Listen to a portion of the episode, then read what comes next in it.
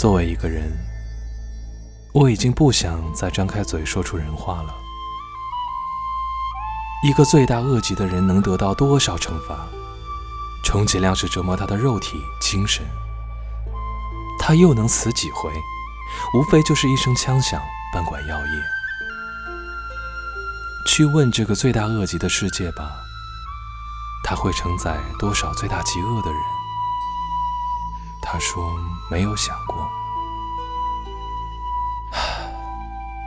不要等着上帝去惩罚罪恶，那个时候上帝也会因为自己的罪无可赦而束手无策。